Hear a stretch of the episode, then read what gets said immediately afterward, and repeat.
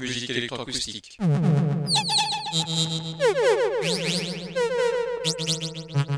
Musique concrète. Musique électronique. Musique instrumentale. Musique vocale. Musique du XXe siècle. Musique contemporaine.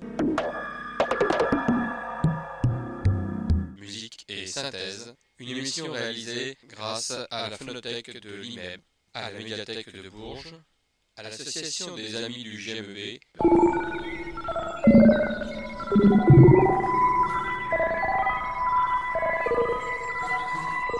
Une émission réalisée et présentée par Philippe Auclair.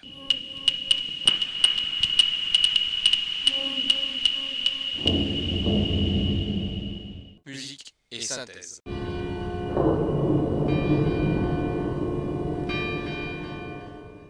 Bonjour et bienvenue à cette nouvelle émission de musique et synthèse, la première émission de cette saison 2022-2023.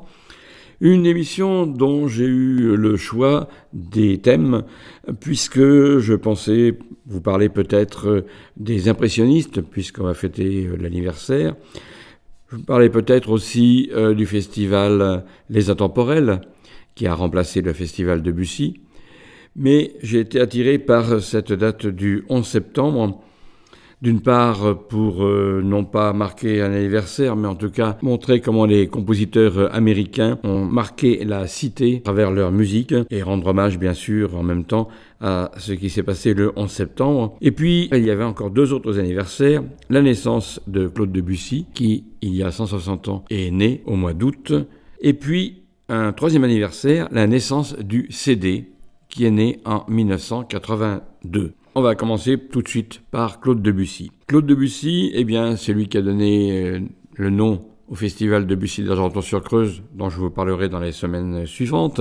C'est quelqu'un qui a réformé quand même des règles d'histoire de la musique, en même temps que Stravinsky d'ailleurs, à peu près dans les mêmes époques. C'est un compositeur qui fait polémique pour ceux qui aiment Debussy et ceux qui ont horreur de Debussy, en se moquant par exemple de Péléas et Mélisande, entre autres. Je vous propose de commencer cette émission avec un reportage, c'est-à-dire un enregistrement que j'ai réalisé lors du festival Debussy numéro 8 c'était en juillet 2019 et Jean-Yves Pat, qui est retraité maintenant et qui était réalisateur d'émissions musicales à France Musique, nous a fait l'honneur de nous donner une conférence autour des voyages de Debussy et en même temps une présente de Debussy. C'est ce qui va me permettre de vous faire entendre euh, sa voix pas celle de Debussy bien sûr, mais celle de Jean-Yves Pat, et puis surtout d'apprécier l'historien qu'il est à travers le nom de Claude Debussy, que je vais illustrer juste après, une des premières œuvres qu'il a pu écrire, c'est-à-dire des danses pour piano qui ont été orchestrées plus tard. C'est le cas de cette danse tarentelle styrienne qui a été orchestrée par Maurice Ravel. Je laisse tout d'abord la parole à Jean-Yves Pat. Il est né en 1862, vous le savez, à côté de Paris. Son tout premier voyage sera d'aller à Paris avec ses parents. Il est encore enfant. Nous sommes à la fin du Second Empire. Euh, les affaires de Napoléon III ne se portent pas très bien, et en général celles de la France non plus, puisque pendant la guerre euh, franco-prussienne 1870-71, nous allons perdre euh, l'Alsace et la Lorraine, ce qui va bouleverser non seulement notre géographie nationale, mais ce qui va aussi bouleverser les mentalités.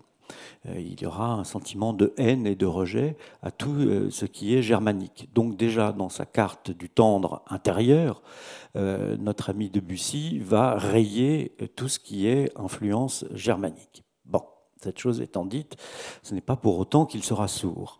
Euh, ensuite, euh, il va aller faire ses études euh, au conservatoire, après avoir fait un petit cochet par la côte canoise, car suite à la guerre de 70, la commune de Paris, vous, savez, a eu un soulèvement dans la commune de Paris, et il y a eu des troubles politiques, troubles politiques auxquels le père de Debussy a participé. Il a été emprisonné, déchu de ses droits familiaux, et euh, Madame de Bussy s'est réfugiée avec ses enfants chez sa sœur, qui était une cocotte extrêmement élégante, qui vivait à Cannes euh, et qui euh, a, vu débarquer sa sœur et, et, les enfants. Bon, les enfants, Claude, elle a décrété en le regardant comme ça, avec une sorte d'air souverain et, très mondain, toi, mon cher neveu, tu seras musicien à l'époque, elle avait un amant musicien. Peut-être que c'était intéressant de mélanger la, famille et le, et le, plaisir. Alors, euh, elle a présenté son jeune neveu, Claude, Claude Achille, à un violoniste de second ordre, euh, originaire de, de Milan, qui donnera ses premières leçons euh, sous l'œil énamouré euh, de la tante de Debussy. Et ces leçons euh, ne déboucheront pas sur une grande carrière musicale immédiate, puisqu'il ne trouvera aucun talent à Claude Debussy, mais beaucoup plus de talent à sa tante. Bon, passons là-dessus. Ensuite, Debussy revient à Paris et le père de Claude Debussy est libéré dans les années 72, à la fin de l'année 72, et il a rencontré dans la prison Charles de Sivry. Charles de Sivry avait une euh, belle-mère qui s'appelait Madame de Motet, qui avait été élève de Chopin. Et comme il y a euh, cette légende maintenant euh, du petit génie Claude Debussy, eh bien le père de Claude demande à Madame de Motet si elle peut entendre Claude Debussy. Et elle l'entendra effectivement, et alors qu'il n'était pas doué du tout pour le violon, il s'avère être très doué pour le piano.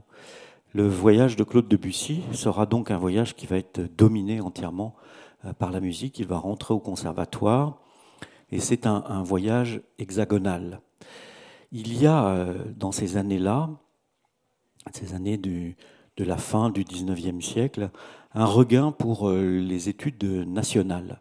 On va avoir le sentiment, comme Georges Sand l'a eu d'ailleurs dans le Berry où nous nous sommes, hein, le sentiment que quelque chose fout le camp la tradition, la culture traditionnelle s'en va, et il est peut-être temps de fixer euh, sur le papier les, traditions, les traditions populaires, les contes, les récits, les musiques qu'elle a commencé à colporter très tôt avec Pauline Viardot et avec Chopin.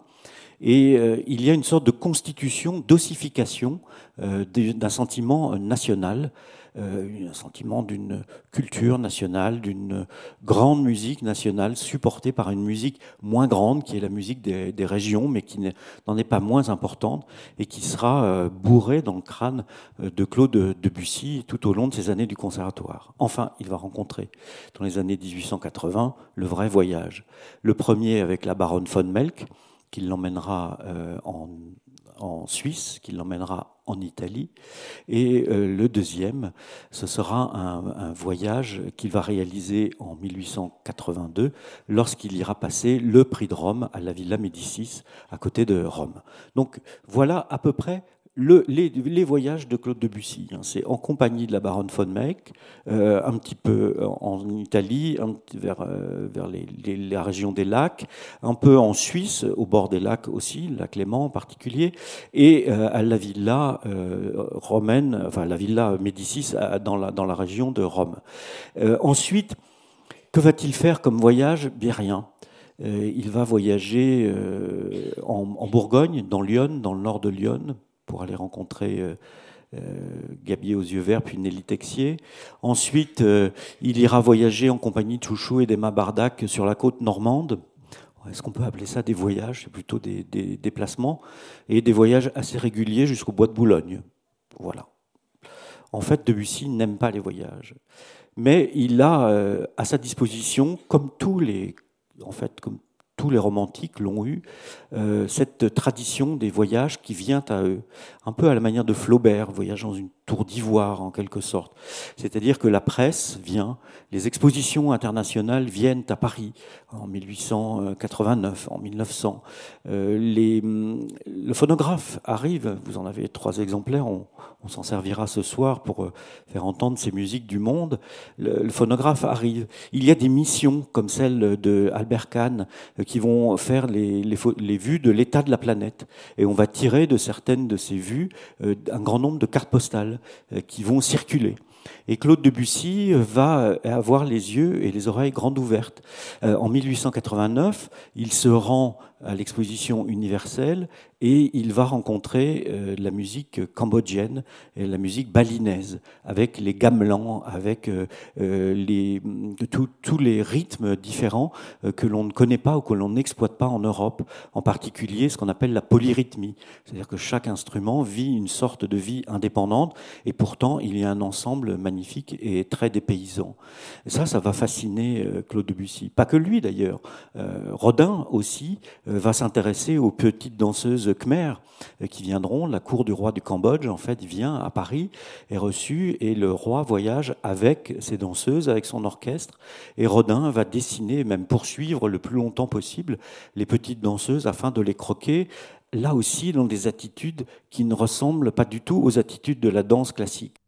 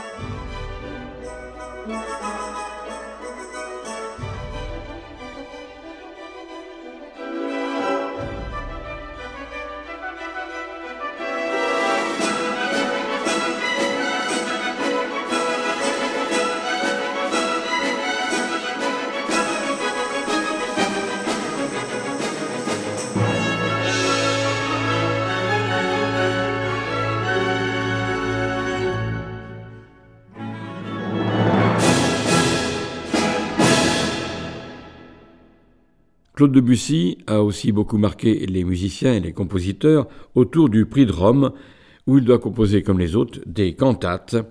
Et bien sûr, il va se faire remarquer par son originalité. Il va avoir beaucoup de mal à avoir ce prix de Rome. Mais en tout cas, il va écrire plusieurs cantates dans cette même époque. Et je propose une euh, cantate qui montre combien déjà Debussy euh, se rapprochait du moment symboliste, une cantate qui s'appelle La Damoiselle élue. C'est en fait un poème lyrique pour deux voix de femmes, solistes, chœur et orchestre, que Debussy aurait écrit entre 1887 et 1888.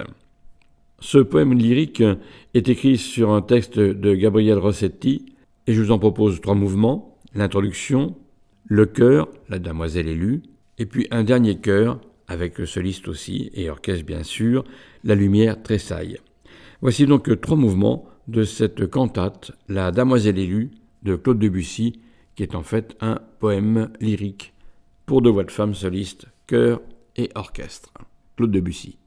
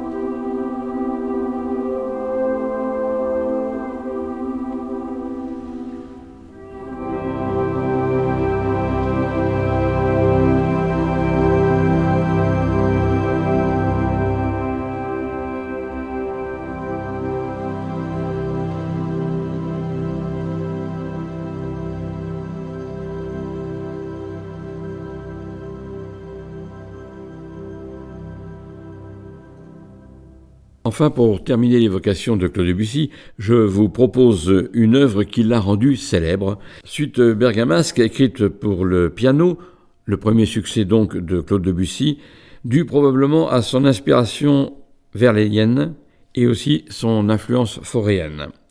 Je vous en propose un mouvement le plus connu, le plus célèbre. C'est le troisième mouvement de cette suite qui s'intitule Clair de lune. Et ici, je vous propose pas pour le piano, mais dans l'orchestration d'un grand ami de Debussy qui a beaucoup orchestré sa musique et qui est le compositeur André Caplet, dont nous aurons à reparler dans les prochaines émissions quand je vous présenterai la musique dite impressionniste. Là, il y a encore beaucoup de choses à dire. Et en tout cas, Caplet en fait partie, comme Debussy, bien sûr. Revenons à cette suite bergamasque de Claude Debussy, la troisième pièce, Clair de lune, dans l'orchestration d'André Caplet.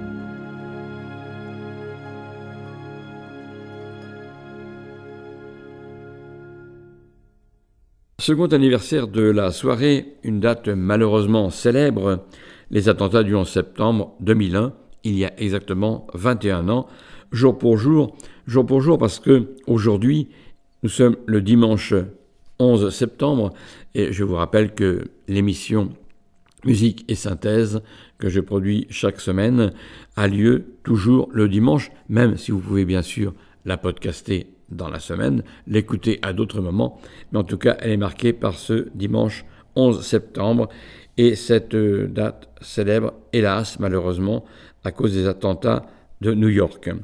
Il y a donc 21 ans. Je vous propose des compositeurs américains pour illustrer ce moment et surtout en hommage à ce qui s'est passé dans cette ville. Des compositeurs qui sont attachés à la musique citadine, je dirais, en tout cas la musique qui évoque un lieu de vie. Eh bien, nous allons commencer par le compositeur Jim Dashaw avec une pièce qui s'appelle Whisper Out of Time, ce qui veut dire en français Murmure hors du temps. Le point de départ de l'œuvre, eh bien, c'est le titre. C'est un vers du poème de John Ashbery, Self-Portrait in a Convex Mirror. Portrait personnel dans un miroir convexe. Dans cette pièce, il y a des interactions multiples entre des plans, le temps et les temps, l'expérience et des images qui apparemment n'ont pas de lien entre elles. Ce sont des images parallèles à la propre pensée musicale du compositeur. Je cite. Voici donc de James Dashwood une pièce purement électroacoustique, Whisper Out of Time, murmure hors du temps.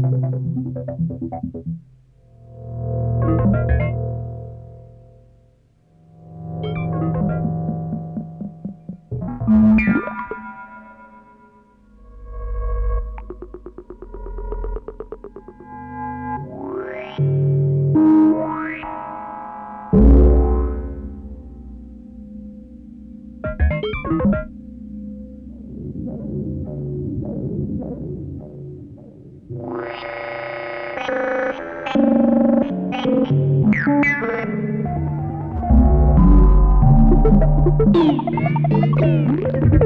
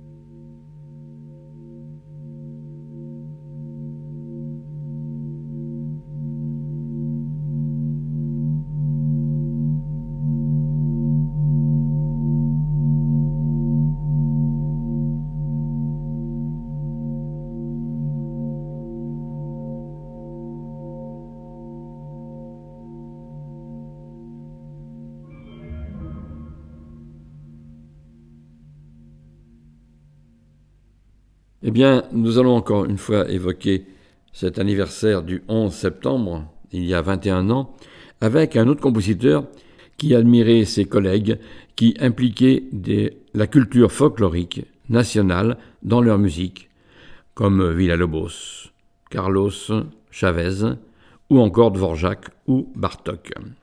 Georges Frédéric Mackay était célèbre pour son soutien intellectuel et moral aux jeunes compositeurs qui ont étudié avec lui à Seattle. Eh bien, nous allons écouter de George Frederick Mackay, qui est né aux USA en 1899 et qui est mort aussi aux USA en 1970, une œuvre pour orchestre qui s'appelle Symphony for Seattle. Seattle, c'est la ville où il a vécu, où il a enseigné la musique et dans laquelle il a beaucoup aidé les jeunes compositeurs qu'il avait comme enseignants. D'ailleurs, George Frederick Mackay a dirigé plusieurs créations avec l'orchestre symphonique de la ville de Seattle. Voici donc le troisième mouvement de la symphonie for Seattle de George Frederick Mackay.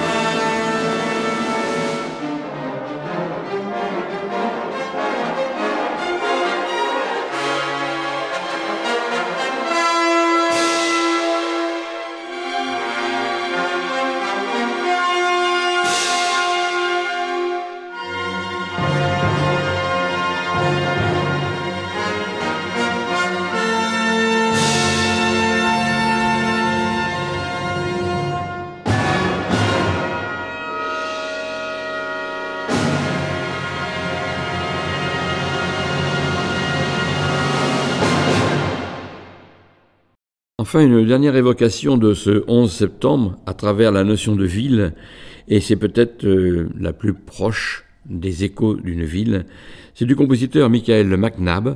Nous revenons dans le monde électroacoustique. Une dernière évocation de la ville américaine avec euh, cette suite électroacoustique intitulée Invisible Cities, suite en six mouvements de Michael McNabb. C'est un compositeur qui a travaillé avec John Chowing à Stanford et puis que nous avons rencontré à l'IMEB, au GMEB. C'est ainsi que j'ai pu connaître sa musique et en particulier le quatrième mouvement de cette suite de Michael McNabb, Invisible Cities. Ce mouvement s'appelle City of Desire. Il a aussi le titre de City of Reflection parce qu'il va utiliser les réflexions sonores d'une ville dans sa musique électroacoustique. Michael McNabb est né en 1952 en Californie. Il va donc faire des études de composition à l'Université de Californie à Stanford. Voici donc ce quatrième mouvement, City of Reflection, de Michael McNabb, en hommage à la ville de New York et du 11 septembre il y a 21 ans. Michael McNabb.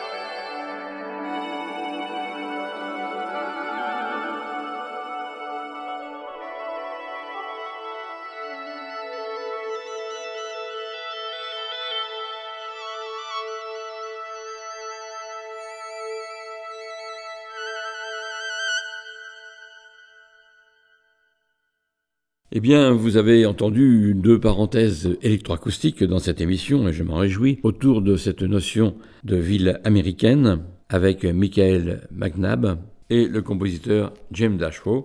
Nous allons maintenant évoquer la naissance du CD. Le CD, c'est quelque chose qui va remplacer petit à petit le vinyle, bien qu'il n'en ait pas du tout les mêmes qualités, puisqu'il est très peu usable par rapport à un vinyle qui pouvait être usé par tout simplement le passage du diamant, et avant même de l'aiguille, n'en parlons pas. Le CD va avoir l'avantage que c'est un disque optique pour lire les données sous forme numérique, ce qui n'était pas pensable jusqu'alors avec les vinyles.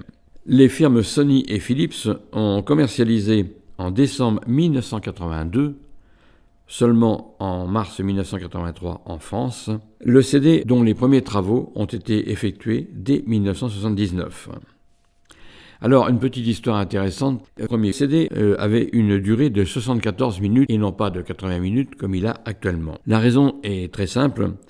C'est que l'épouse du président directeur de Sony va recevoir de son mari en cadeau un CD de 74 minutes sur 12 cm. C'est la durée de la 9e symphonie de Beethoven. Ça a été demandé par euh, Karajan, car c'est un enregistrement qui date de 1951 à Bayreuth, sous la direction de Furtwängler.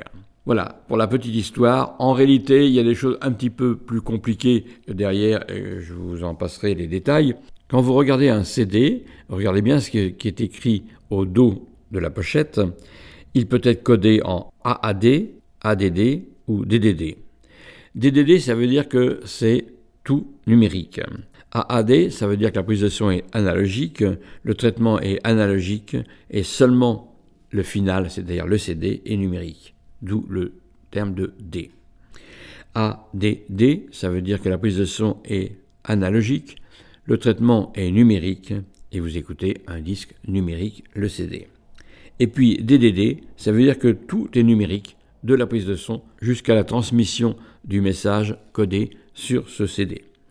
Donc DDD, c'est le best du CD. Quand vous en achèterez un, pensez-y. Quel est le futur de ce CD On n'en sait rien. Quand il est arrivé sur le marché en 1982, on lui donnait une dizaine d'années maximum à vivre. Eh bien, actuellement, il y a encore des petits malins qui disent que dans dix ans, il n'y aura peut-être plus de CD, et il y en a d'autres qui disent que de toute manière, le CD existera toujours. La preuve, c'est que le vinyle revient même à la charge. À vous de juger, et en tout cas, l'histoire nous dira ce qu'il en est. Toujours est-il que moi, j'ai reçu mon premier CD, c'était en 1987, je crois. Mon premier CD, c'était un CD dans lequel il y avait plusieurs compositeurs et entre autres deux compositeurs je vais vous faire entendre pour terminer cette émission. Ce CD qui est toujours en très bon état, et vous voyez, il a un certain nombre d'années, puisqu'il date de 1987, et je peux toujours l'écouter sans aucun problème sur toutes les platines qui existent. Les deux compositeurs que j'ai retenus de ce CD sont tout d'abord Giorgi Ligeti et Toru Takemitsu. De Giorgi Ligeti, je vous propose d'écouter une pièce qui s'appelle Atmosphère, écrite en 1961 pour orchestre. C'est une pièce euh, orchestrale qui évite l'harmonie, la mélodie et le rythme au profit, je cite, de masse sonore. C'est tout cela qui va donner le timbre qui est au centre de la pièce. Musique statique sans développement, c'est une orchestration par quatre, donc une très grosse orchestration, quatre flûtes dont quatre piccolos, quatre hautbois, quatre clarinettes, etc., etc., plus bien sûr les cordes. La musique de Giorgi Ligeti, Atmosphère, qui date de 1961, va bien sûr être utilisée dans le film 2001, Odyssée de l'espace. Abandon donc de la mélodie, qui évite la notion de répétition et qui dilue le temps. Nous en reparlerons au cours de prochaines émissions. En tout cas, aujourd'hui, Giorgi Ligeti, je vous propose Atmosphère, qui date de 1961, qui a été gravé sur mon CD en 1982 et que l'on m'a offert, c'était mon premier CD, en 1987 et il tourne toujours. Atmosphère, Giorgi Ligeti.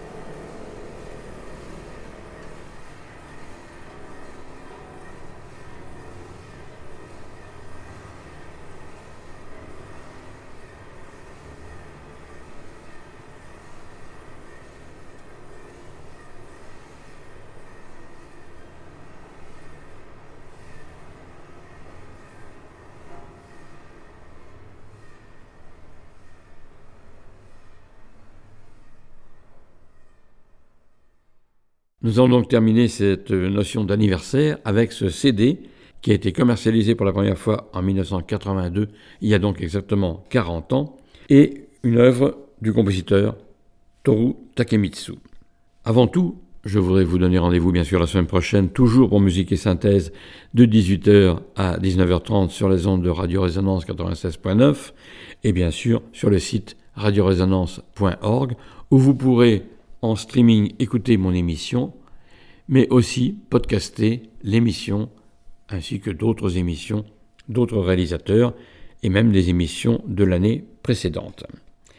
Je reviens donc à cet anniversaire du CD pour vous dire qu'en 1988, les ventes de CD dépassent celles, enfin, entre guillemets, des vinyles. Dès 1991, sont vendus des coffrets de 10 CD, parce qu'au début, ça coûtait très cher un CD. Hein. Dès 1991, sont vendus des coffrets de 10 CD pour moins de 90 francs, c'est-à-dire en gros 13,72 euros. C'est ce qui a fait développer l'achat de lecteurs de CD et l'achat du CD lui-même.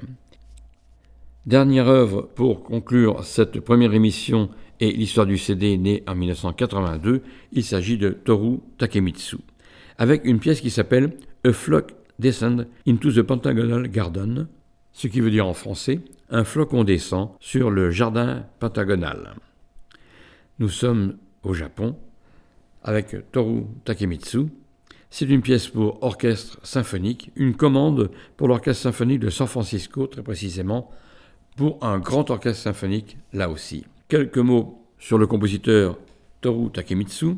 Je vous le rappelle, c'est lui qui figure entre autres sur mon premier CD, donc l'occasion de vous faire entendre cette musique. Toru Takemitsu est né le 8 octobre 1930 et il est mort le 20 février 1996, toujours à Tokyo.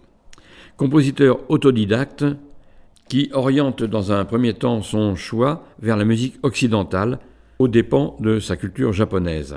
Voilà ce qu'il dit d'ailleurs. Le Japon n'existait pour moi que dans un sens négatif. Du moins quand j'ai décidé d'apprendre la musique occidentale, moderne, et d'en vivre. Il me fallait rejeter le Japon. Fin de citation.